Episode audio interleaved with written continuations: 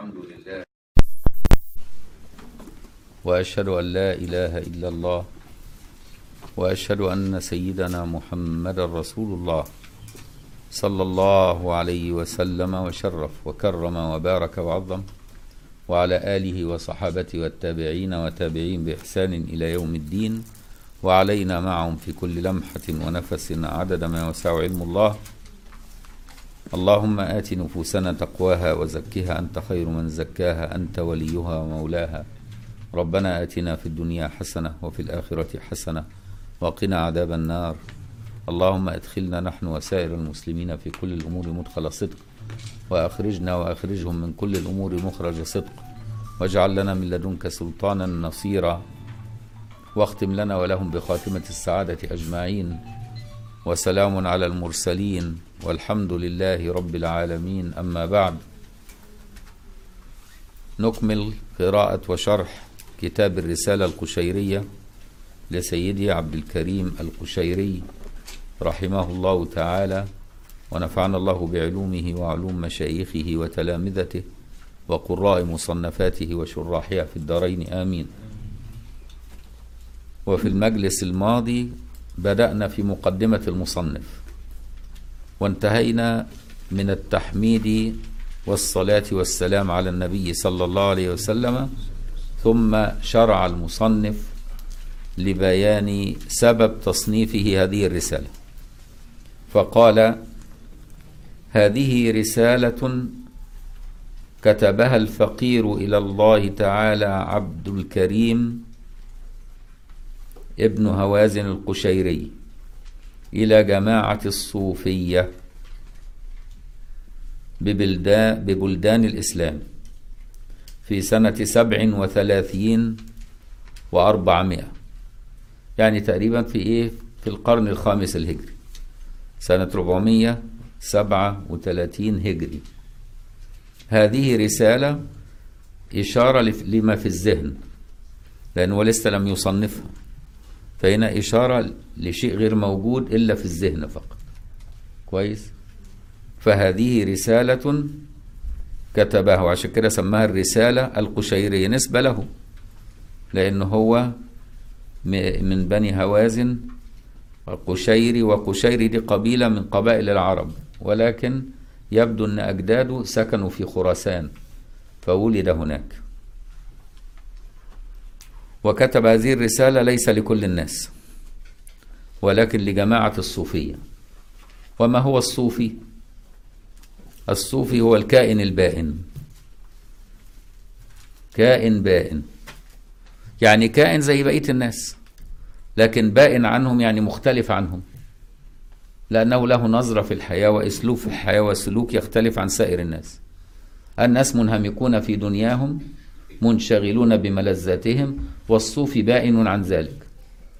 منشغل بطاعة مولاه وتحصيل ما يرضيه وتفريغ قلبه لربه. فصار كائن بين الناس بائن عنهم. فهمت؟ سموه كائن البائن. دي أكثر تعريف للصوفي. والصوفي هو الذي يريد أن يصفي قلبه حتى يصل إلى درجة القلب السليم. إلا من أتى الله بقلب سليم. يعني سليم من السوى. سليم مما سوى الله. يعني تعلقاته كلها يجعلها لله وبالله وفي الله. فهو يتحرك بالله لا بنفسه. ويتحرك لله لا لغرض من أغراض الدنيا ولا حتى أغراض الآخرة. يعني حتى إذا عبد الله لا ينظر لجنة. ينظر فقط أن الله يستحق العبادة. ولو لم يخلق جنة ولا نار. فهو لو لم يخف الله لا يعصي. كما قال سيدنا رسول الله عن سيدنا مصعب بن عمير. رحم الله مصعبا كان لو لم يخشى الله لم يعصه ليه؟ لأنه علم أن له إله وأن هذا الإله أنعم عليه بكل هذه النعم وأنه مهما قضى عمره في شكره لا يوفيه حقه. وبالتالي يستحي أن يعصى ربه أو أن يغفل عن ربه لأنه قائم به. فالصوفي هو الذي أحسن ما بينه وبين الله وأحسن ما بينه وبين الخلق وأحسن ما بينه وبين نفسه. والله يحب المحسنين. هذا هو الصوفي. وهذه الرسالة كتبها لجماعة الصوفية لحدوث الخلل بينهم في فهم المراد من التصوف. لأن أي شيء بيحدث أولا وتظهر ثمرته وفضائله ينضم إليه من ليس منهم فيشوهون الطريق على الناس. هكذا في كل صنعة وفي كل مهنة وفي كل طريق يؤتي ثمرته تجد أنه ينضم إليه ناس ليسوا من أهله فيشوشوا على الناس. حتى في صنعات الدنيا لما كان مثلا الطب صنعة لها احترامها عند الناس يقوم إيه ناس كثير غير أطباء يتطببوا. يجي لك شوية دجالين يقول لك أنا طبيب وهو دجال ليس بطبيب نصاب. وكذلك في كل مهنة تؤتي ثمرتها ينضم إليها من ليس من أهلها. فلما كان التصوف بهذه الحالة العالية من الهمة العالية والإرادة إلى الله انضم إليهم من ليسوا منهم حتى يحصلوا على إقبال الناس. لأن الناس جبلوا على الإقبال على الصالحين وحب الصالحين والتقرب من الصالحين وقضاء حوائج الصالحين. فيأتي من ليسوا منهم يتشبه بهم حتى يقضي الناس لهم حوائجهم وحتى يقبل الناس عليهم. يعني هم يظهرون أنهم فارون من الدنيا وهم يبغون الدنيا. فشوهوا على الناس الطريق. ولذا كتب هذه الرسالة لأهل الصوفية الحقة حتى يعودوا إلى حقيقة المراد من التصوف وهو التحقق بمقام الإحسان الذي جاء في حديث سيدنا جبريل أن تعبد الله كأنك تراه فإن لم تكن تراه فإنه يراك. فقال أما بعد. وأما بعد تعتبر إيه؟ يسموها فصل الخطاب. كأنه يعني إيه؟ مهما كان من كلام فبعد هذا ندخل في الموضوع. كأنه بيقول كده. يعني ندخل بقى في الموضوع المهم. أما بعد يسموها فصل الخطاب. رضي الله عنكم. بدأ بالدعاء لمن صنف هذه الرسالة لهم. رضي الله عنكم فقد جعل الله هذه الطائفة صفوة أوليائه. يجوز صفوة وصفوة وصفوة لغة بتسليس الصاد. يعني يجوز إنك أنت تضم الصاد تفتح الصاد تكسر الصاد. لغة يجوز. والمشهور إيه؟ المشهور الفتح صفوة. ده المشهور.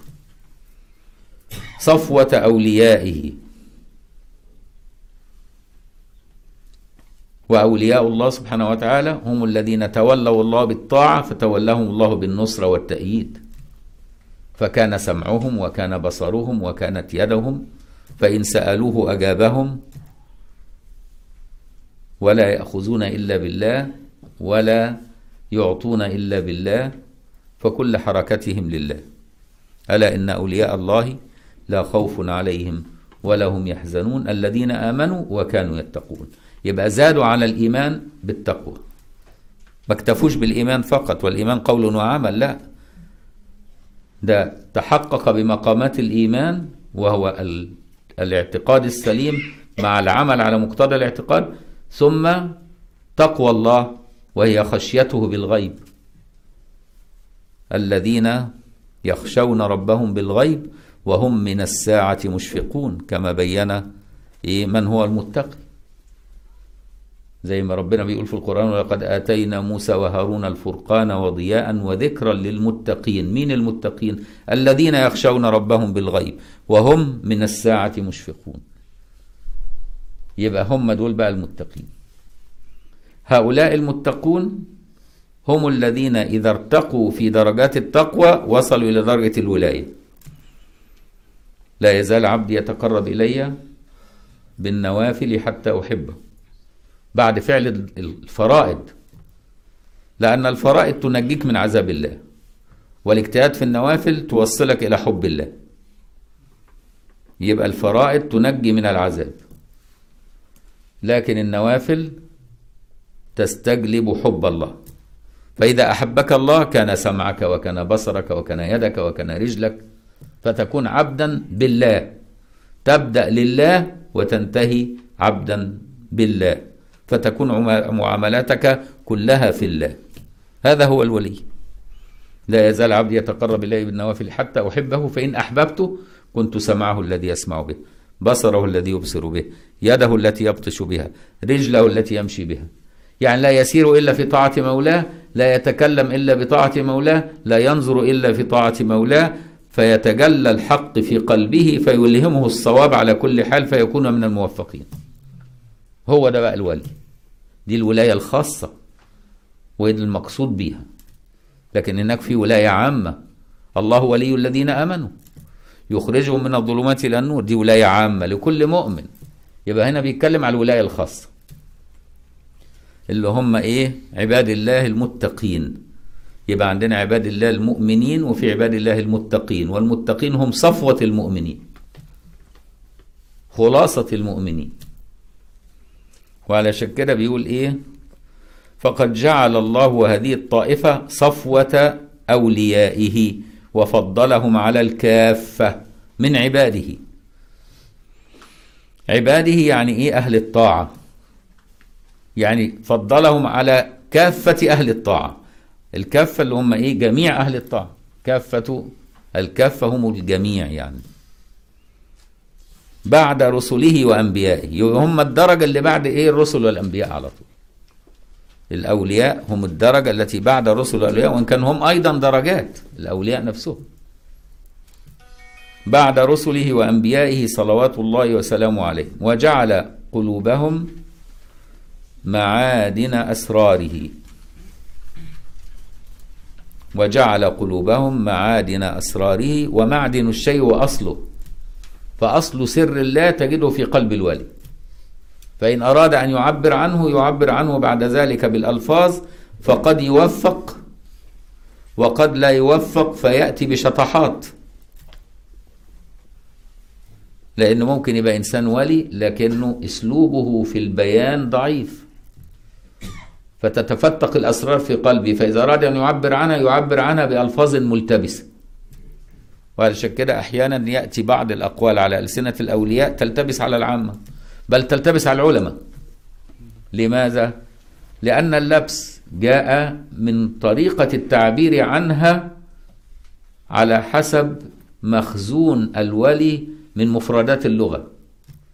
وقد يكون مفردات اللغة عنده ليست غنية فيعبر بألفاظ ملتبسة. هذا متوقع. وعلشان كده تجد في كلام الأولياء ساعات كلام يلتبس على الآخرين فيقول عنه العلماء إيه؟ شطحات الأولياء يسموها كده. وهي في الحقيقة ليست شطحات. لو فهمت سره الذي يتكلم به أو البحر الذي يغترف منه لزالت عنك عجمة تعبيره. ولذلك لا يفهم كلام الأولية إلا من كان على قدم الولاية. ولا يلتبس على أحد كلام الأولياء إلا لأنه لم يشرب من ما شربوا منه ولم يذق ما ذاقوا واضح؟ لأن الأسرار مذاقات. وعلى كده بيقول إيه؟ وفضلهم على الكافة من عباده بعد رسله وأنبيائه صلوات الله وسلامه عليهم وجعل قلوبهم معادن أسراره. ومعدن الشيء وأصل الشيء مخزن الشيء. كأنهم قلوبهم مخازن أسرار الألوهيات والربوبيات والحقائق الألوهية. في قلوبهم أصبحت هي المخزن معدن الشيء يعني أصله ومخزنه. واختصهم من بين الأمة بطوالع أنواره. طوالع الأنوار التي تكشف حجب النفس وتكشف أيضا حجب الأغيار. فالنفس محجوبة بشهواتها محجوبة بغفلاتها محجوبة بجهلها محجوبة بتسرعها. هذه كلها حجب. محجوبة بوساوس الشيطان فيها والخواطر الشيطانية. محجوبة بتسويل النفس للنفس. لأن النفس قد تسول للنفس هواها. وقد يأتي الخاطر الشيطاني يقوي هذا التسويل فيجعله حجاب يقع الإنسان في فعل ما سولت له نفسه. كل دي أصبحت حجب. تأتي طوالع الأنوار كأن الشمس المعارف تشرق على هذه القلب الذي فيه هذه الظلمات تمحو الظلمة وإيه؟ ويحل محلها نور التوحيد ومعرفة رب العالمين. تبدأ بطوالع وساعات يقول لك بوارق وساعات يقول لك شوارق. وساعات يقول إيه؟ يقول يعني يعبر عنها بطرق كثيرة.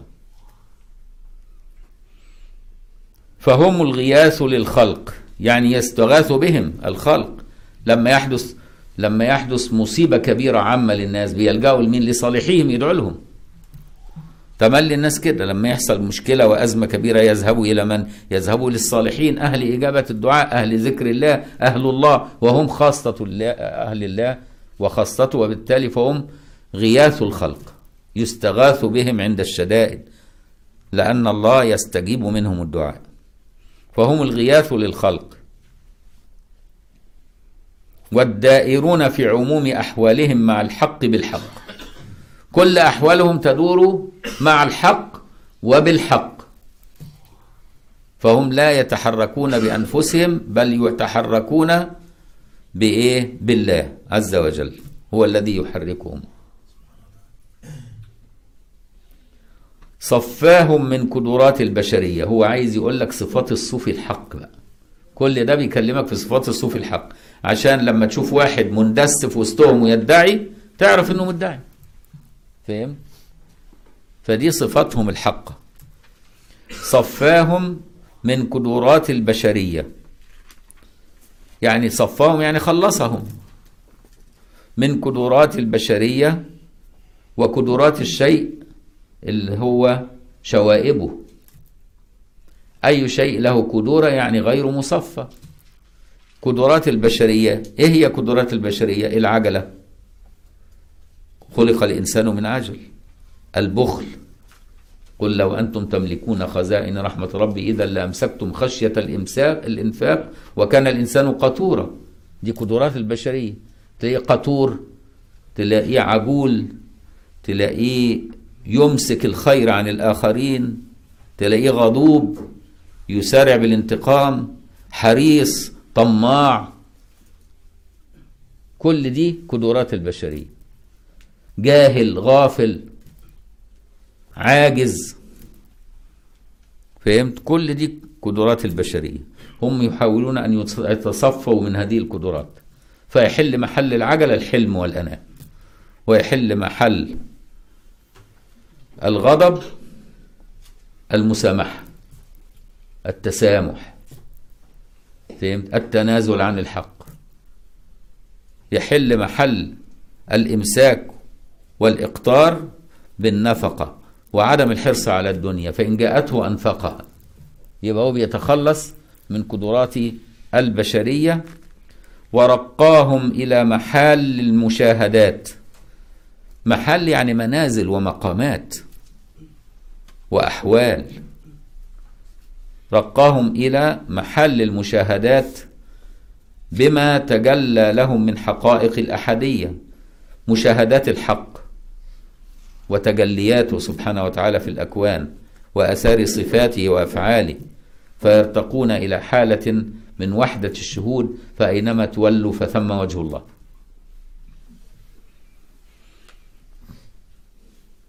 ورقاهم إلى محل المشاهدات بما تجلى لهم من حقائق الأحدية. كان الله ولم يكن شيئا معه هذه الأحدية فلا يروا إلا الله ليس معه شيء.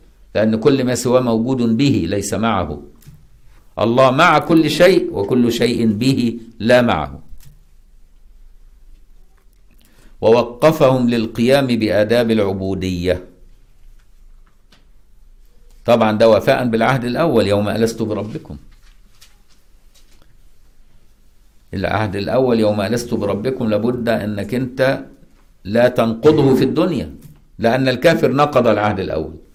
والذين ينقضون عهد الله من بعد ميثاقه. يعني أخذ منهم الميثاق يوم ألست بربكم فلما جاءوا الدنيا كفروا. يبقى نقضوا بالعهد الأول. وعلى كده ووقفهم للقيام بآداب العبودية وهو الوفاء بالعهد الأول. أن تعبد الله ولا تجعل له ندا وهو خلقك. هو ده العهد الأول. بل كل الرسل ما جاءوا إلا للدلالة على أن الله واحد وأنه مستحق للعبادة وإياك أن تنشغل بغيره. فهم قاموا هنا بآداب العبودية فصاروا لله عبيدا خالصين لله. لا عبد لشهوته ولا نزوته ولا عادته ولا رغبته. شوف الرسول يقول إيه صلى الله عليه وسلم؟ مدمن خمر كعابد وثن. ليه؟ لأنه أصبح كأنه بيعبد الخمر اللي إيه؟ يصحى من النوم كل مخه كيف يرتب الحصول على ما اعتاده من ما ادمنه إذا كان مدمن لشيء كل يوم بيصحى من النوم الصبح يدبر كيف يحصل على ما أدمنه سواء كان خمر سواء كانت إيه؟ أي شيء بقى من الأشياء التي تدمن ويدمن. فصار عبد عادته. لكن العبد الحر لله كلما استيقظ كان كل همه كيف يتقرب لمولاه كيف يحصل طاعة مولاه. فهمت بقى إزاي؟ علشان كده إيه؟ آداب العبودية التحقق بالعبودية الحقة لله أن تكون حرا تماما حرا من كل عادة حرا من كل إلف وحرا من كل نزوة ومن كل شهوة. وعشان كده قال إيه؟ الصوفي من لا عادة له. لأن الإنسان يبقى عبد عادته. الرسول صلى الله عليه وسلم يقول إيه؟ تعس عبد الدينار. اللي هو إيه؟ عبد المال. ممكن يتخلى عن دينه حتى بل يمكن يقتل أقرب الناس إليه من أجل الحصول على المال. آه ده عبد المال ده. عبد الدينار. تعس عبد الدينار. تعس عبد القطيفة. آه عبد المظهر. في ناس كل كل حياتهم إزاي يظهر بمظهر امام الناس للشهرة. تعس عبد الدينار تعس عبد القطيفة تعس عبد الخميصة. تعس وانتكس وإذا شيك فلا انتقش يعني لأن ليس له مولى ينصره خلاص. تخلى عن مولاه فلو دخلت حتى فيه شوكة لا يجد من يعينه على إزالتها لأن الله وكله لنفسه. ونفسه هي العجز ونفسه هي عدم القدرة على شيء وهي الضعف وهي الفقر. فوكله إلى العجز وإلى الفقر وإلى الجهل وإلى الغفلة. لكن عبد الله لا ربنا لا يتركه أبدا. فهم تحققوا بالعبودية الحقة اللي يسموه مقام الحرية. الناس الوقت في الزمن ده يقصد على الحرية التفلت إنك تمشي على وفق هوى نفسك. تقول أنا حر. لا دي مش حرية ده انت ما تمشي على وفق هوى نفسك صرت عبد لهواك. ده هي دي العبودية والرق حقيقي. لكن الحرية أن تتحرر من هواك وأن تتحرر من كل قيد يمنعك من أن تكون حرا لمولاك. فهمت إزاي؟ هي دي الحرية الحقيقية. لكن بسبب سوء فهم المرادفات في هذا العصر أطلقت الحرية وأراد بها التفلت. وأراد بها الهوى أن يعيش الإنسان على هوى نفسه يعمل حاجة غلط ويقول لك أصل أنا حر حر إيه؟ فهمت إزاي؟ أنت حر ما لم تضر زي ما بيقولوا وأنت لما تمشي متفلتا تضر نفسك قبل أن تضر غيرك فهمت؟ ووقفهم للقيام بآداب العبودية وأشهدهم مجاري أحكام الربوبية يعني يبين لهم أفمن هو قائم على كل نفس بما كسبت. فكل نفس قائمة بربها وليست قائمة بنفسها. وأحكام الربوبية أن تغطي عجزك بقدرته وجهلك بعلمه وغفلتك بذكره ومعصيتك بطاعته. ادي أحكام الربوبية. فقاموا بأداء ما عليهم من واجبات تكليف. لأن ربنا كلف الإنسان ولما كلفه قبل أن يكلفه خلقه في هيئة يختار عنده القدرة على الاختيار. ربنا سبحانه وتعالى لم يشأ أن يكره الناس ليكونوا مؤمنين بل خيرهم. وعشان قال أفأنت تكره الناس أن يكونوا مؤمنين؟ لا. وجود الكافر دليل وجود الاختيار. لأن الله يكره الكفر. وجود الفحش دليل الاختيار لأن الله يكره الفواحش. فوجود الفحش والمعاصي والقتل والغفلة والكفر والحاجات اللي يكره بغض الله في الأكوان دليل إيه؟ أن الإنسان مختار. لأن الله لا يرضى بالكفر ولا يحب الفحش ولا يأمر بالفحشاء. ولكن موجودة. شايفين ده كله أم... آه ده من اختيار العبد وسوء اختياره. فاللي يجي يسأل يقول لك الإنسان مختار ولا مجبور يبقى بينكر الواقع. ده الواقع بيشهد أن الإنسان مختار. لماذا؟ لأن في الأكوان ما لا يريده الله. فالله مش ربنا بيقول إيه؟ ولا يرضى لعباده الكفر وإن تشكروا يرضه لكم. لا يرضى لعباده الكفر لكن ده أغلب العباد كفار. الله. آه دليل إن في اختيار. يبقى وجود الكافر عشان كده بيقول إيه؟ ولله فلله الحجة البالغة فلو شاء لهداكم أجمعين. يعني إيه الحجة البالغة؟ على وجود اختيار العبد. أنه لو شاء أجبركم فهداكم أجمعين. ولكن شاء أن تختاروا فظهر منكم الكافر وظهر منكم المؤمن. شفت بقى؟ دي الحجة البالغة الدامغة. ولله الحجة البالغة فلو شاء أجبركم وهداكم أجمعين. ولكن لما لم يكن الناس كلهم في هدى وأنهم يتفاوتون في ذلك دل على أنهم مختارون فيما كلفهم. مختارون فيما كلفهم. أما أهل التصوف فهم الذين أفنوا أوقاتهم في أداء ما كلفهم ولم يفرطوا عما كلفهم. فقاموا بأداء ما عليهم من واجبات التكليف وتحققوا بما منه سبحانه وتعالى لهم من التقليب والتصريف. لأن الله لهم له أحكام شرعية وجب الالتزام بها وله أحكام قدرية وجب الرضا بها. عشان كده إيه؟ وتحققوا بما منه سبحانه لهم من التقليب والتصريف في قضائه وقدره. يبقى أنت مع الشرع مكلف ومع القدر مجبور غير مختار. ولكن وجب عليك أن تقدر ترضى بقضاء الله وأن تتفاعل مع قضاء الله على وفق شرع الله. واضح؟ فهم قاموا بالحقين. حق التكليف فيما كلفوا وحق الرضا فيما اختبروا. وابتلوا. يبقى الله يبتليك بما قدره لك. قد يبتلي الغني بغناه وقد يبتلي الفقير بفقره وقد يبتلي العالم بعلمه وقد يبتلي الجاهل بجهله وبالتالي لابد أن يبتليك ويختبرك. أحسب الناس أن يتركوا أن يقولوا آمنا وهم لا يفتنون؟ ولقد فتنا الذين من قبلهم. فلا يعلمن الله الذين آمنوا فلا يعلمن الله الذين صدقوا ولا يعلمن الكاذبين.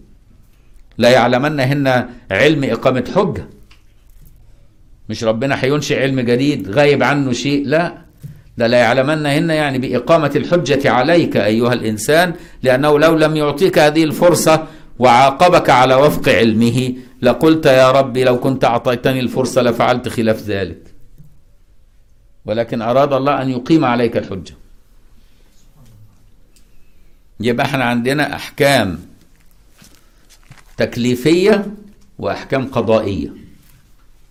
فأنت في القضاء ترضى بقضائه وتتفاعل معه على وفق الأعمال التكليفية.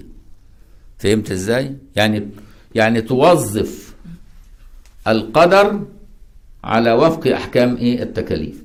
قدر عليك الفقر وطلب منك القناعة وعدم الحرص على المال ولو من حرام. آه.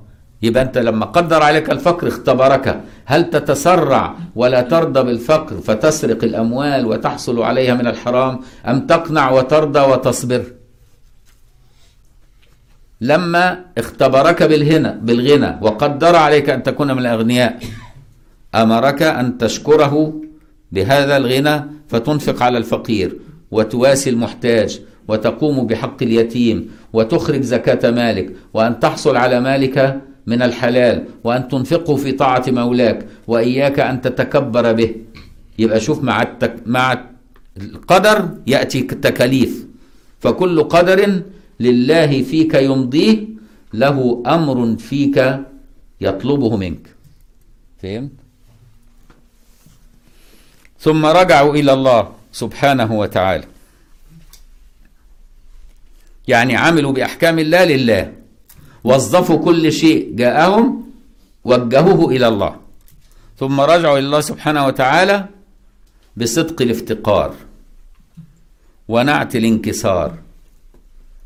افتقروا إلى الله فاستغنوا به. وانكسروا إلى الله فلم يتكبروا على الخلق. ولم يتكلوا على ما حصل منهم من الأعمال. وأطاعوا الله ولم يلتفتوا للطاعة حتى يعتمدوا على الأعمال. بل نظروا أن الطاعة التي صدرت منهم من محض فضل الله بهم وتوفيقه إياهم فكانوا يشكرون الله على توفيق الطاعة ولا يعتمدون على العمل. فهمت؟ ولم يتكلوا على ما حصل منهم من الأعمال أو صفى لهم من الأحوال. حتى لما ربنا يرقيهم ويبقى أحوالهم عالية كده ويكشف في قلوبهم أنوار الحقائق ما يركنش لهذه الأنوار. ولا يتكبر على الناس ويظن أنه فوقهم وأفضل منهم لأن الله كشف له وبين له ووضح له ما خفي على غيره بل يعيشون حول آية وما بكم من نعمة فمن الله وليست من نفسك. وكل نعمة تستوجب مزيد شكر. فكلما أنعم عليهم استوجب ذلك منهم مزيد اجتهاد في الطاعة. انظر إلى نبيك ومصطفاك نبيك صلى الله عليه وسلم ومصطفى رب العالمين. مفيش أفضل منه خلق في الخلق علما وعملا وفهما وخلقا ونبوة ورسالة واجتهادة وعبادة. في كل كمال هو نمرة واحد. صلى الله عليه وسلم. طب انظر إلى عبادتي واجتهادي في الطاعة. كان يقوم الليل حتى تورمت قدماه. كان قليلا من الليل ما ينام. كان كثيرا ما يصوم لأنه لا يجد ما يطعم. بالرغم أنه لو طلب أن يأكل من الجنة لأكل. ولكن كان يريد أن يجوع كما يجوع الفقير. فإذا شبع آثر الفقراء. هذا النبي لما أقام الليل حتى تورمت قدماه قال له الصحابة هون عليك يا رسول الله وقد غفر الله لك ما تقدم من ذنبك وما تأخر فيقول أفلا أكون عبدا شكورا يعني كلما أنعم الله عليه كلما ازداد طاعة. مش بيتكل على العمل لا. ده كل ما أنعم الله عليه شعر أنه مقصر في طاعة مولاه لأن كل طاعة تستوجب شكر. فإذا شكر على هذه الطاعة استوجب شكر. هذا الشكر شكر زائد. فإذا شكر شكرا زائدا استوجب الشكر الزائد شكر زائد وهكذا حتى يقول سبحانك ما عبدناك حق عبادتك. وعلشان كده لم يتكلوا على إيه؟ على ما حصل منهم من الأعمال يعني من الطاعات أو صفى لهم من الأحوال يعني من المعارف والفهوم. لأن خد بالك إن الأعمال ثمرتها الأحوال الشريفه والأحوال الشريفة ثمرتها التحقق بالمقامات العالية والتحقق بالمقامات ثمرتها المعارف الربانية. وعشان كده تملي يقول لك على الشيوخ الصوفية يقول لك العارف بالله. ما يقولش العالم بالله. العارف بالله. لأن المعرفة أعلى من العلم. العلم يفتقر لدليل والمعرفة لا تفتقر لدليل. فهمت؟ العلم محله العقل والمعرفة محلها القلب والقلب أشرف من العقل. فهمت؟ أو صفى لهم من الأحوال. علما منهم بأنه جل وعلا يفعل ما يريد ويختار من يشاء من العبيد. لا يحكم عليه خلق ولا يتوجه عليه لمخلوق حق. طبعا لأن الله هو الذي يحكم فيش حاجة تحكم عليه. ومش كده وبس. وليس لأحد من الخلق له حق على مولاه لأنه مملوك لمولاه والمملوك لا يملك على مولاه شيء بل كله من محض فضل الله. ولا يتوجه عليه لمخلوق حق. كل ده بيرد على المعتزلة كانوا منتشرين في عصره المعتزلة كانوا يقو- يقولوا إيه؟ يجب على الله وجوبا عقليا فعل الأصلح. كان المعتزلة يقولوا كده أيامه. أيام ما كان بيصنف كان المعتزلة ليهم صولة وكان فكرهم منتشر كده. فهمت إزاي؟ فهو عايز يقول إيه؟ إن أهل التصوف لا يوجبوا على الله وجوبا عقليا فعل الأصلح بل فعل الله مع العبيد ما هو إلا من محض فضله وتفضله. فلو عذب الطائع ونعم ال- العاصي لا يسأل عما يفعل وهم يسألون. لماذا؟ لأنه يملك الكل. والمالك حر التصرف فيما يملك. فلا يسأل عما يفعل وهم يسألون لأن تصرفه في ملكه. فهمت؟ كأنه بيرد على المعتزلة بردود لطيفة. مش يقول لك المبتدع الضال المضل لا مؤدبين أهل التصوف أهل أدب. يرد بالحقائق بطريقة لطيفة. لا يشعر حتى المخالف أنه يقصده. من شدة حيائه مع المخالف فما بالك مع الموافق؟ ده يبين لك أدبهم. كيف هو أدبهم؟ ولا يتوجه عليه لمخلوق حق. ثوابه ابتداء فضل. يبقى لما بيعطي ثواب على العمل ده محض فضل مش عدل. ده مش من باب عارف لو من باب العدل ما يديكش حاجة لأن هو اللي وفقك لهذا العمل وهو الذي أقدرك على هذا العمل وهو الذي دلك على هذا العمل. فهمت إزاي؟ وهو الذي خلقك وأعطاك هذه القدرة. وادالك الوقت وسمح لك. يعني في الآخر أنت ما عملتش حاجة. ده كل حاجة هو اللي عملها ليك علشان يظهر طاعته على جوارحك. واضح؟ وبالتالي لو لو الحكاية بالعدل مش هيديك حاجة. فهمت يا أستاذ؟ يعني أنا لما أدي لك الكتاب بتاعي وأقول لك خد هذا الكتاب بتاعي اقرأه واستفد به. فهمت؟ وبعد كده تظن إنك أنت الكتاب ده بتاعك. اما أجي أقول لك ادهوني تقول لا ده أنا أصل اتعودت عليه كل يوم بقرأ. يا سيدي ده كتابي ده أنا اديته لك تاخده منه فترة فما بالك بقى أديك الكتاب وبعدين أديك ثمنه وبعدين أقعد افهمه لك وبعدين أساعدك على تنفيذ ما فيه وبعدين في الآخر تقول لي اديني حقي. حق إيه؟ حق إذا كنت كله مني. ده كله مني يا أستاذ. حق إيه؟ كسر حقك زي ما بيقولوا المصريين. فهمت إزاي؟ لأن الله سبحانه وتعالى لما بيعطي ثواب على العمل هو الذي عمل العمل هو الذي خلق العمل. والله خلقكم وما تعملون. خلقه على جوارحك وهو الذي شرح صدرك لفعله. وهو الذي هيأ قلبك لأن تنويه وتقصده. وهو الذي أشعر قلبك حلاوة عبادته. وفي الآخر تقول له اديني الثواب. ثواب إيه يا بتاع الثواب أنت؟ يبقى لو ربنا بمحض عدله ما يديش لحد حاجة. لكن ده بيدينا ثواب بمحض فضله. فهمت؟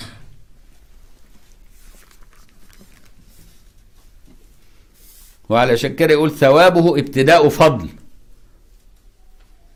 يعني لا تأثير إيه للفاني عليه. لأن فضل الله دي صفة قديمة فيه. مش هتكون متوقفة على فعل العبد لأن صفات الله لا علة لها مش معلولة هي. يعني مش متوقفة صفات الله على إن العبد يعمل كذا تقوم تظهر الصفة. لا هو فعلك أنت اللي بيظهر الصفة ده الصفة موجودة فيه أصليا أساسية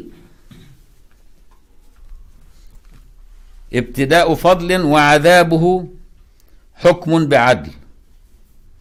لما يعذب برضه حكم بعدل.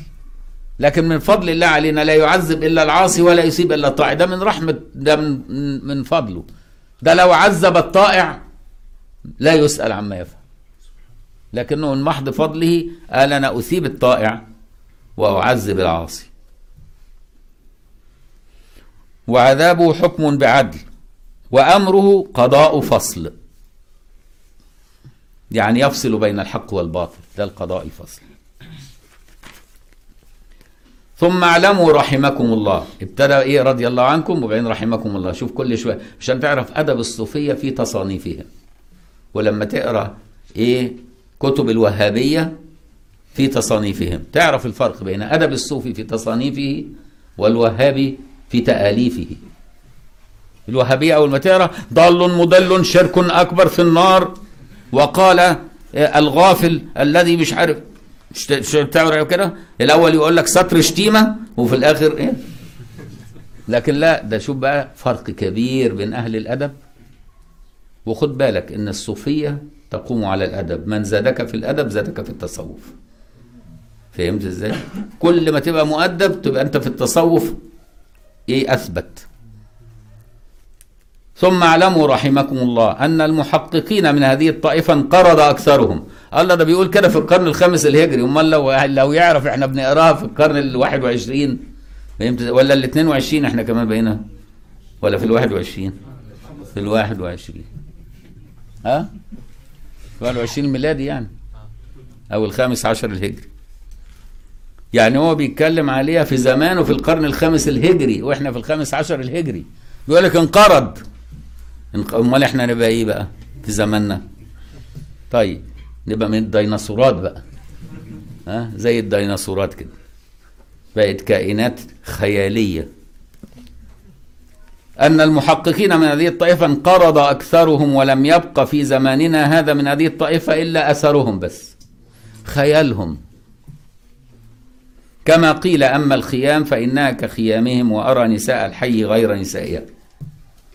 يعني تخش كده تلاقي السبح في الإيدين والأوراد شغالة والدقون ما شاء الله واللبس إيه وتقول تقول آه دول ناس أولياء.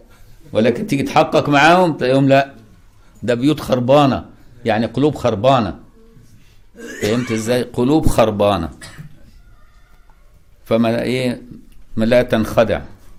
لا في نفسك وأحسن الظن في غيرك. حصلت الفترة في هذه الطريقة. الفترة يعني الفتور. الفتور يعني قلة الهمة. حصل- حصلت الفترة. تكتبها بالتاء مش بالطاء. عيب كده. أعمل لك حصة إملة بعد كده. حدثت الفترة يعني الفتور يعني الضعف والخوار في هذه الطريقة. لا بل اندرست الطريقة. بالحقيقة. ده مش فترة يا سيدي. ده هو شوف إيه؟ لا بل حرف إضراب. ده بيقول لا ده هي إيه؟ اندرست الطريقة بالكلية. يعني اندرست يعني إيه؟ يعني زالت بالكلية. مضى الشيوخ الذين كان بهم اهتداء وقل الشباب الذين كان لهم بسيرتهم وسنتهم اقتداء. الشيوخ اللي كان بهم الاقتداء ماتوا. ومش كده وبس. والشباب اللي كانوا بيقتدوا بيهم كمان قلوا. وزال الورع وزال الورع وطوي بساطه والورع هو هو الاقتصار على ما تحقق حله. ده تعريف الورع. أن تكتفي بما تحقق حله. ده هو ده الورع. يعني الحاجة اللي تشتبه حلال ولا حرام تبعد عنها مش مهم يعني أتحقق وأروح دار الإفتاء حلال ولا حرام. مجرد إن جاء في بالي إن أنا أسأل حلال ولا حرام السؤال ده أروح بعد عنه خلاص أدي الورع. مش محتاج أروح للمفتي. فهمت بقى؟ يعني الأمور الغير متحققة عندي حلها من حرمتها أبتعد عنها. يبقى اسمه ورع أمال اللي بيروح بقى يسأل في دار الإفتاء ده فقيه. عايز بقى الحلال والحرام ده ده الفقيه. لكن الورع أعلى من الفقيه وحالاته وحالته أي أضيق. فالفقه أوسع والورع أضيق. والزهد أضيق من الورع. كمان. شوف. يعني الفقيه يتناول ما هو مباح ولو اختلف فيه. ده الفقيه. طب والورع؟ لا يتناول إلا ما تحقق حله. طب والزاهد؟ لا يأخذ مما تحقق حله إلا بقدر حاجته وما زاد يتركه. يبقى الزاهد أدناهم أدنى دائرة. فهمت إزاي؟ فهي دوائر متداخلة. وزال الورع وطوي بساطه واشتد الطمع وقوي رباطه واشتد الطمع في الدنيا والحرص عليها وارتحل من القلوب حرمة الشريعة. ما بقاش في الشريعة حرمة في القلب وتقديس. ارتحل يعني إيه؟ يعني ذهب. فعدوا قلة المبالاة بالدين أوثق ذريعة. يعني أوثق ذريعة اللي هي إيه؟ وسيلة يعني. يعني بيتحجج بيها. قلة المبالاة بالدين أوثق ذريعة. ورفضوا التمييز بين الحلال والحرام. كل شوية يا عم الشيخ تقول لي حلال ولا حرام أنت ضيقت علينا عيشتنا يا عمي. مش بيعملوا كده الناس؟ رفضوا مش عايز حتى يميز بين الحلال والحرام. هو عايز ياخد الحاجة اللي تريحه وخلاص. مش مهم بقى كل شوية يسأل حلال ولا حرام انت هتوقف حالنا؟ مش في ناس بيقول كده. انت هتمشي ورا المشايخ ولا إيه وتوقف حالنا؟ ما في ناس بتعمل كده. ورفضوا التمييز بين الحلال والحرام ودانوا بترك الاحترام. وأصبح ديدنهم دانوا هنا يعني ديدنهم يعني عادتهم. ديدن الإنسان يعني عادته. وأصبح ودانوا بترك الاحترام. فصارت عادتهم لا يحترم الكبير ولا يح ولا يرحم الصغير ولا يحترم أهل العلم ولا يحترم أحكام الله ولا يحترم أهل القرآن. فهم؟ يعني زال التقديس من قلوبهم. وطرح الاحتشام. مش كده وبس؟ وكمان ما بقاش عندهم إيه؟ حياء. طرح الاحتشام يعني يعني أصبح لا حياء عندهم. لا يستحي من شيء. واستخفوا بأداء العبادات. بعضهم يقول لك إيه أصل أنا خلاص وصلت بقى. طالما أنا وصلت مش محتاج بقى إن أنا أجتهد يعني في العبادات كتير. فهمت؟ عشان كده قالوا سيدنا الإمام الجنيد فلان بيقول وصل فلا يجتهد في الطاعة. قال اذا هو وصل فعلا ولكن وصل إلى الجحيم. فهمت؟ فما شوف النبي كان في كل لحظات حياته في كمال الاجتهاد حتى توفاه الله. ما ارتاحش ابدا. صلى الله عليه وسلم. حتى في مرض وفاته يخرج عايز يصلي جماعة مع الناس في الصف. يقوم يخرج مستند على سيدنا العباس وسيدنا علي أو سيدنا أسامة أو سيدنا الفضل. يعني في جنب بيبدل بين ثلاثة. سيدنا علي أو الفضل أو أسامة بن زيد. والجنب الثاني ماسكه عمه العباس. وماشي رجلاه تخطاني في الأرض. يعني من شدة المرض مش قادر يرفع رجله. يعني ماشي رجله بتخط في الأرض كده. ماشي لفين؟ رايح يقف في الصف يصلي. يعني شوف اجتهاد النبي ده في مرض وفاته في آخر لحظة. وفي الآخر أنت تقول لي أنا وصلت. ليه ما بتصليش في الجامع يا جماعة؟ أصلا أنا وصلت. صلاة الجماعة دي لل- لل- لسه المبتدئين إنما إحنا خلاص إحنا نصلي جنب السرير. واخد بالك؟ ما ينفعش الكلام ده. اللي يصلي جنب السرير ده مين؟ العجزة. واستخفوا بأداء العبادات واستهانوا بالصوم والصلاة. قالوا آه أنتوا بقى تنشغلوا بالتكاليف وإحنا مشغولون بالحقائق. إحنا أهل الحقائق والأذواق. وانتوا أهل الأعمال والاجتهاد. إحنا إحنا. فهمت إزاي؟ في ناس كانت بتعمل كده وما زال شفنا ناس كده. تبص تلاقي إيه؟ شيخ طريقة وتلاقيه ما يعتبش حتى ما يصليش الجمعة. ليه ما بيصليش الجمعة؟ كنا بنصليها زمان بقى. واخد بالك؟ لكن دلوقتي بقينا حاجة تانية. آه ما ينفعش ده. ده ما ينفعش. ده شيخ طريقة توصل لإبليس. يبقى الطريقة الإبليسية مش الطريقة الشاذولية. لا دي الطريقة الإبليسية. فهمت إزاي؟ فنسأل الله السلامة. لأن لكم في رسول الله أسوة حسنة. شوف النبي لكل حال- حاله كان في كمال الاجتهاد والطاعة. واستهانوا بالصوم والصلاة وركضوا في ميدان الغفلات وركنوا إلى اتباع الشهوات وقلة المبالاة بتعاطي المحظورات. يقول لك أصل إيه؟ تيجي ما يغضش بصره. يقول لك أصل أنا بشوف جمال صنعة الله بتعبد الله في جمال صنعة الله. يوم يبحلق للستات. الله قال يجعل يجعل عدم غض البصر عبادة. شقلب الأحكام. شفت بقى الق... أنتوا مش سمعتوا ناس بتقول كده؟ ولا أنا بس اللي سمعت؟ لا أنا سمعت ناس بتقول كده. إحنا كنا زمان كنت بشتغل في مستشفى العجوز وكان معانا أستاذ جراحة من مشاهير الجراحين على مستوى العالم. مش هقول لك اسمه لأنه مات رحمه الله. لكنه من مشاهير الجراحين على مستوى العالم. أستاذنا.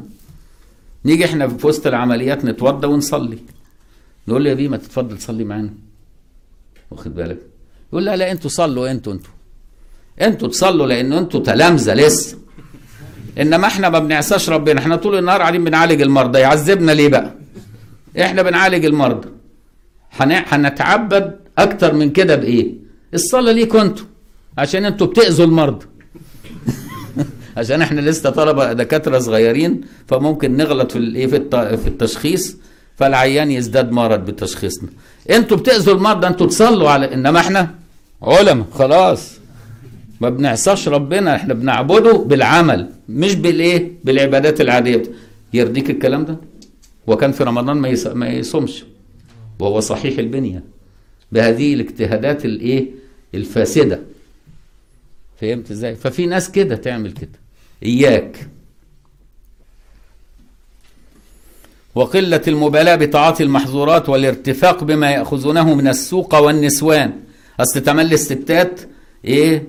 تملي لما تعرف إن فلان صالح وإيه ودعائه مستجاب يا سلام كل شوية تجيب له هدايا عشان يدعي لها إن ربنا يسترها مع جوزها ويسترها مع عيالها. فتلاقي الستات باستمرار إيه؟ يدوا له إيه أكل يدوا له شرب يدوا له ثياب يدوا له بتاع. فهو بقى مبسوط لكده وركن إلى ذلك على ما يأخذه من النسوان والنسوان دي كلمة فصيحة على فكرة لكن المصريين يفتكروها إنها كلمة قبيحة من اللغة العامية لكن النسوان دي كلمة فصيحة عربيه فهمت؟ بما يأخذونه من السوق السوق اللي هو عوام الناس يعني. ما هو العوام بقى إيه شايفينه سبحته طويلة ودقنه طويلة ولبسه بتاع وقاعد طول النهار في في العبادات وهو أصلا طول النهار قاعد بيعد اللي بيجي له مش بيسبح. ده بيعد اللي بيجي له يا عمي. ها؟ عامل زي الكهنة بتوع الأصنام بتوع زمان. ما كان كهنة الأصنام دول قاعدين كل القرابين اللي تروح للصنم ياخدها هو الكاهن. فهمت؟ فدول برضو قاعدين عملوا بنفس الطريقة دي. وقلة المبالاة بتعاطي المحظورات يعني يعمل المعاصي وهو لا يبالي. هيعذبني ليه؟ وأنا يعني بعمل إيه؟ ده ربنا أرحم بينا منا. ما شاء الله لطيف بعباده. ويقول لك كده وهو إيه؟ تارك الصلاة. ما بيصومش. فهمت إزاي؟ هي دي ال- ال- العك الكبير. مش كده وبس؟ بما يأخذونه من السوق والنسوان وأصحاب السلطان. وكمان أصحاب المناصب يقربوهم ويستضيفوهم في قصورهم ويعملوا لهم القعدات. فهمت إزاي؟ زي الوقت كده برضو تلاقي الناس اللي قاعدين في ال compounds اللي هم إيه علية القوم كل شوية يعمل قعدة ويجيب بيها إيه شوية الناس اللي هم بي إيه يتمسحوا بأهل الصلاح ويقعد هناك ياكل الفتة وياكل الجمبري وياكل مش عارف إيه ما لذ وطاب. وهو بقى إيه بالزي بتاعه. وهو أصلا رايح عشان الأكل وطامع فيما عنده. الصوفية الحق مش كده خالص. ده سيدنا الجنيد كان مرة قاعد مع الفقراء اللي هم المريدين بتوعه يسموهم الفقراء. فجاء لهم واحد من تجار بغداد من مشاهير تجار بغداد اداله سرة كلها دنانير ذهب مملوءة فوضعها في حجره وقال خذها لك وأنفقها على من معك. سيدنا الجنيد بقى ما فرحش بيه قال له وعندك غيرها؟ قال عندي غيرها كثير. قال وتريد غير الذي عندك؟ قال نعم. قال اذا خذها فأنت أفقر إلي منه. إذا كان عندك وعايز تاني. إحنا ما عندناش ومش عايزين. يبقى إحنا أغنى. يبقى أنت اللي تاخدها فأنت أفقر اليها منا شفت؟ أدي الناس الحقه مش يفرح باللي جيله وياخده على طول. فناخد بالنا من الحكاية دي. ثم لم يرضوا بما تعاطوه من سوء هذه الأفعال. حتى أشاروا إلى أعلى الحقائق والأحوال. ومش كده وبس يبقى في سيء الأعمال دي وسوء الأحوال. وبعدين يتكلم بكلمات حافظها من كلام الأولياء الكبار اللي فيها الحقائق الكبرى. يقوم الناس تنخدع بكلامه شفت بقى؟ تبقى الحكاية شعارات وليست حقائق. حافظ من كلمة من الولي الفلان كلمة سمعها. وكلمة تانية من الولي التاني. وكلمة حافظها من الكتاب العلاني ويقعد يردد على انه هو من أهل هذه الايه المقامات وهو ليس من أهل هذه المقامات. حتى أشاروا إلى أعلى الحقائق والأحوال وادعوا أنهم تحرروا من رق الأغلال وتحققوا بحقائق الوصال وأنهم قائمون بالحق تجري عليهم احكامه وهم محو يعني لا إرادة لهم. وليس لله عليهم فيما يؤثرونه أو يذرونه عتب ولا لوم. ليه؟ لأنهم صاروا في مقام الفناء. يوم يعمل كل حاجة يقول لك لا ده أنا ماشي بالله أنت ما تتكلمش عليا أنت ما تعرفش أنا مين. وهو بيعك ويعتبر العك بتاعه إن ده قدر الله فيه يجريه على جوارحه فيقصر في الطاعة حيث أمر ويعتبرها من أوامر القضاء حيث لا اختيار له في القضاء. فيلبس على الناس بين أحكام الشرع وأحكام القضاء والقدر. فهمت إزاي؟ فدي التلبيس بقى تلبيس إبليس. تجري عليهم أحكام وهم محو وليس لله عليهم فيما يؤثرونه أو يدرونه عتب ولا لوم. وأنهم كشفوا بأسرار الأحدية. أسرار الأحدية هي مقام الجمع حيث أن يغفلوا عن تعددات تجليات الصفات الواحدية الله واحد أحد. الواحدية تقتضي التعدد في التجليات. والأحدية تقتضي إيه؟ بطون هذه التجليات في ذات واحدة أحدية. فلا تعدد ولا كسرة فهمت إزاي؟ فيقول لك إيه؟ وأنهم كشفوا بأسرار الأحدية. فلا يشغله التعدد عن الواحد. واختطفوا عنها بالكلية. وزالت عنهم أحكام البشرية. كل دي ادعاءات خد بالك. كل دي ادعاءات. وبقوا بعد فنائهم عنهم بأنوار الصمدية. والقائل عنهم غيرهم. وانت فكرك الكلام اللي طالع ده مني؟ ده من الله. يوم إيه؟ يوهم العوام. يوهم العوام. والقائل عنهم غيرهم إذا نطقوا والنائب عنهم سواهم فيما تصرفوا بل صرفوا. ولما طال الابتلاء فيما نحن فيه من الزمان بما لوحت ببعضه من هذه القصة وكنت لا أبسط إلى هذه الغاية لسان الإنكار. يعني هو قعد فترة من الزمان شايف الناس المدعين دي أمامه وقلبه مش راضي عنهم لكن ما بيتكلمش وبينكر. خليك في حالك. فهمت؟ قعد فترة كده. وكنت لا أبسط إلى هذه الغاية لسان الإنكار غيرة على هذه الطريقة أن يذكر أهلها بسوء لأن هم انتسبوا للطائفة فلما يجي ينكر عليهم الناس يفتكروه أنه بينكر على كل الطائفة. فسكت وقال الستر أحسن. أو يجد مخالف لسلبهم مساغا أو يجد المخالف سبب إنكاره عليهم مساغا أن يعيب فيهم. إذ البلوى في هذه الديار بالمخالفين لهذه الطريقة والمنكرين عليها شديدة ولما كنت أؤمل من مادة هذه الفترة أن تنحسم وكان عنده أمل أن الناس دول يموتوا وخلاص بقى ويبطلوا إيه تشويه هذه الطريقة. ولعل الله سبحانه وتعالى يجود بلطفه في التنبيه لمن حاد عن السنة المثلى في تضييع آداب هذه الطريقة. ولما أبى الوقت إلا استصعابا ولكن بمرور الزمن زاد المدعين وتجرأوا أكثر. ولما أبى الوقت إلا استصعابا وأكثر أهل العصر بهذه الديار إلا تماديا فيما اعتادوه من الادعاء واغترارا بما ارتادوه يعني بما اتبعوه من التضليل العباد أشفقت على القلوب أن تحسب أن هذا الأمر على هذه الجملة. خاف بقى لحسن الناس الخارجين عن هذه الطائفة يفتكروا أن التصوف هو هذه الصورة القبيحة. أن تحسب هذه أشفقت على القلوب أن تحسب أن هذا الأمر على هذه الجملة. بني قواعده وعلى هذا النحو صار سلفه فعلقت هذه الرسالة إليكم. يعني إيه؟ صنف هذه الرسالة مخصوص عشان يبين معالم الطريق الحقة أكرمكم الله. شوف دعالنا كم مرة؟ رضي الله عنكم. رحمكم الله. أكرمكم الله. شفت؟ ادي الفضل إنك أنت تقرأ كلام الأولياء. بتستفيد من دعائهم ليك وأنت تقرأ. فعلقت هذه الرسالة إليكم. أكرمكم الله. وذكرت فيها بعض سير شيوخ هذه الطريقة في آدابهم. وأخلاقهم ومعاملاتهم وعقائدهم بقلوبهم وما أشاروا إليه من مواجيدهم وكيفية ترقيهم من بدايتهم إلى نهايتهم لتكون لمريد هذه الطريقة قوة, الطريقة قوة. ومنكم لي بتصحيحها شهادة. وتشهدوا لي أن أنا صححت الطريق. أمام الله يعني. ولي في نشر هذه الشكوى سلوى. السلوى والسلوان هو الصبر يعني. ومن الكريم فضلا ومثوبة يعني من الله أن يتفضل علي بثوابه.